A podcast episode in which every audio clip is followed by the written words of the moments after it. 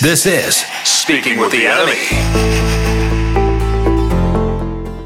Thanks for checking out the Ticats Audio Network. It's your digital host, Louis B, back for another episode of Speaking with the Enemy. And I'm very pleased to be joined by, he's not the enemy, but uh, he, he, calls the enemy. Jock Wilson, host uh, the uh, the in game, the host of the Calgary Stampeders broadcast, hosts the pregame and the postgame, and he's with us now. Uh, Jock, thanks so much for doing this. Louis, if you call me the enemy, I don't know what you're going to call Dave Dickenson, Bo Levi Mitchell, Stefan Banks, Kamar Jordan holy cow, that's uh, pretty pretty harsh. Those, I mean, uh, those guys. I'm not sure if I'm allowed to say uh, on, on uh, public broadcaster here, but uh, um, you mentioned some of those guys, and of course, Stefan Banks named a top performer. That defense really showed up in Edmonton or against Edmonton, and considering the start to the season they had, that was a pretty big win for him, wasn't it? Well, let's let's just go week by week. I would say for the first four games of the season, the Calgary Stampeder defense was pretty damn good and and kept the team in every single game. And then there was the Labor Day Classic in Calgary where the defense just they went missing in action. They were awful. And there's no better way to explain it because, you know, the defensive line could not put any pressure on Trevor Harris. The secondary they were missing tackles. There were missed assignments. It was like, holy cow, what defense is this? Because, you know, the Calgary Stampeders really felt their defense was going to be their strong suit heading into this season. And, and so Labor Day came, the Stampeders lost. All of a sudden, this team was one and four, and there was some doom and gloom. You know, that there was some positivity when this team started one and three. I had never seen so much positivity around a one and three football club before, but, you know, you could see some signs. And then the Labor Day came, and you go, holy shoot, we got a problem here. And and it was just amazing, like night and day, how this team was able to basically, you know, turn it back on and come up with probably their best effort of the season. You know, that defensive line, they put pressure on the Elks. Obviously, the secondary, uh, you know, came up big. So it, it was it was really something the Calgary Stampeders were were needing big time and this this is such an unfamiliar territory for Dave Dickenson, for Bo Levi Mitchell to be where they are in the West standings. I, I want to say this late in the season, but after Labor Day, this isn't a place they usually find themselves.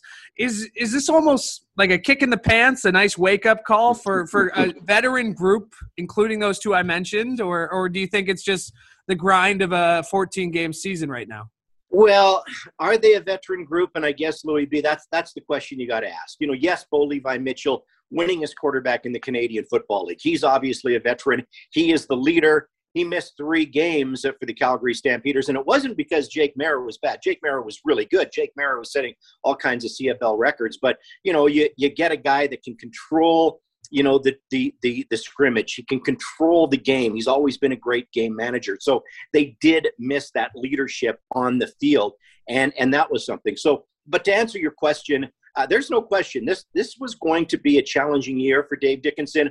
all he has done is win you know, and, and, and the comparables to say the New England Patriots and what Bill Belichick has done, you know, it's, it's, it's, it's pretty amazing when you really think about it. And Bo Levi Mitchell, I'm not saying he's in the category of a Tom Brady by any means, but, you know, the, the guy, you know, he would at least get to the party every year. And, and, and John Hufnagel always says, get to the tournament, things can happen. Stampeders were always there. Stampeders were always in the mix. They were probably the model franchise. And then COVID came and a bunch of exodus came. You know, you had a bunch of retirements and key retirements, like uh, you know Brandon Smith, like Rob Maver. You know, the offensive line saw two guys retire from that offensive line. Then you see the exodus, you know, through free agency to other teams.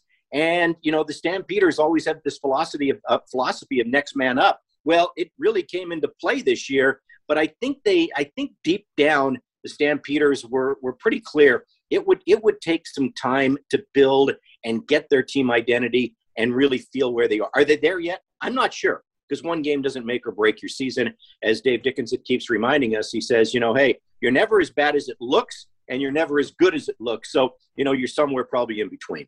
Uh, we mentioned Stefan Banks, uh, named a top performer, but Shawn Lemon, he had three tackles uh, to go along with the forced fumble. I mean, seven sacks, we mentioned that they got to be licking their chops looking at this Ticats offensive line that struggled just a little bit to start the season as an opportunity. Young quarterback, possibly in uh, uh, in David Watford. They, they got to be a little excited about some of the matchups they, they're going to face.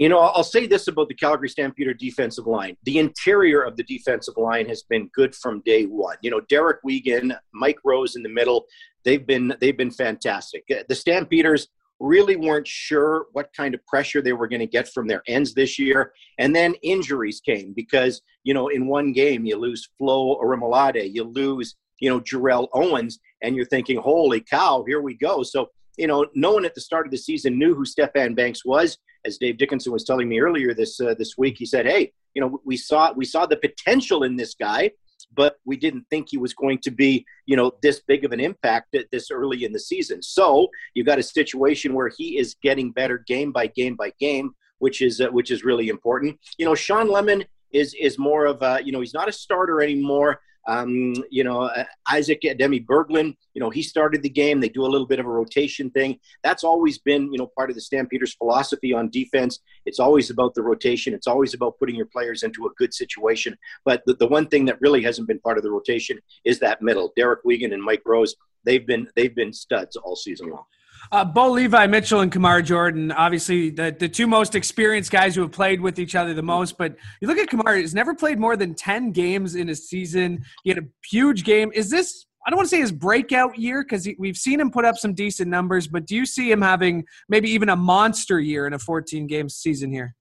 Well, Kamar Jordan, and this was, uh, you know, I, I, do a sports talk show here in Calgary, and this was the focus of our show last night, KJ, because, you know, as you say, KJ has never been able to finish the season. So that's his one goal this year. He wants to finish a season.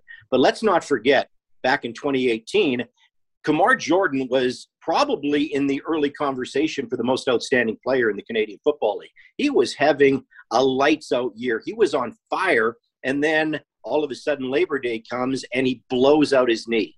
And, you know, a lot of people are thinking this guy's career could be over. And then he returned for the playoff game in 2019. And believe me, after watching him in that game, I know he was used a little more of it as a decoy. Uh, he just he didn't look himself. And so we're thinking, okay, uh, is this guy ever going to regain his form? Well, he showed in the Labor Day rematch that he has regained his form. And, and I know we're only six games into a, a 14 game season. So for the Stampeders, they hit the halfway mark of the season. I think right now, if you were picking a, a possible MOP candidate from the Calgary Stampeder Football Club, it is Kamar Jordan. He is leading the Canadian Football League in receiving. You know, knock wood that he can stay healthy and be the player that he was in 2019 or uh, 2018, excuse me, before he got injured. So, you know, uh, all bets are off because, as you said, he hasn't finished the season yet. That's his number one goal. But if he continues to do what he's doing right now, uh, I think there is going to be some some notice in the M- M- MOP conversation. I noticed there was a little talk throughout the week, different stations, different analysts kind of asking about that that 50 yard pass from Bo Levi with 20 seconds left. You're up by nine. It just it did seem like I don't know believe I needed that for his confidence, but otherwise it was almost a pedestrian game for him. And you mentioned it, Jake Maier playing the way he is. I'm, I'm not going to say there's a quarterback controversy yep. in Calgary by any sense, but I feel like he needed that play for his confidence heading into this one. Believe me, on our text line during the broadcast, there were a lot of fans saying, What the hell is going on? You got to get Jake Maier into this game. And Bo, to his own admission, he wasn't very good in the first half. He he was he his timing was way off, and and he and and he and he says, hey, look, Jock, and he, and he told me this because he joined me on our post game show after the game. He said, you know, I, I missed most of training camp, which he did, and then of course. You know, he broke his leg in the first game of the season, put the coach in a really bad situation in game two when he played on the broken leg. You know, didn't practice a lot you know, gets on the six game injured list where he can't practice. He comes off the uh, six game injured list early. He basically takes some scout reps, you know, for one practice, and then he had one day of practice last week. So I, am not making excuses for Bo Levi Mitchell. He's a veteran. You know, the guy, as he said, I should be able to make those passes, but his timing was off. So I, am I'm, I'm very curious to see if his timing is any better against the Hamilton Tiger Cats this weekend because you know he he's got to be better. He knows he has to be better. And and the nice thing is you know, Nick Arbuckle showed it for the Calgary Stampeders back in uh, 2019 when when Bo was out, and and Jake Maier has been a real pleasant surprise, as we talked about earlier. Here's a guy that has played three games, you know, over 300 yards in all three games. That's a CFL record. You know, in, in his second game of the season, he completed 17 consecutive passes. That's another CFL record, you know, from the start of the game. So, uh, hey, the guy, the guy is, uh, everybody always likes the backup quarterback. I'm sure you got the same controversy in, in Hamilton because even though Dane Evans has been great, now he's hurt. You know, Jeremiah Masoli is there, and, and why isn't Jeremiah Masoli playing? So uh, anyway, it's uh, it's it's funny how fans are about their backup quarterbacks. That that is true. I, I can I can attest to that. Uh, Jock, it's great to connect with you. Uh, have a great call on Friday night. Hey, thank you very much. Uh, good luck to the Tiger Cats. And, and the one thing the Stamps have been talking about, they know Tim Hortons Field is a very, very tough, uh, tough building to play in. So uh, let's hope it's going to be a great game. Well said. Thank you.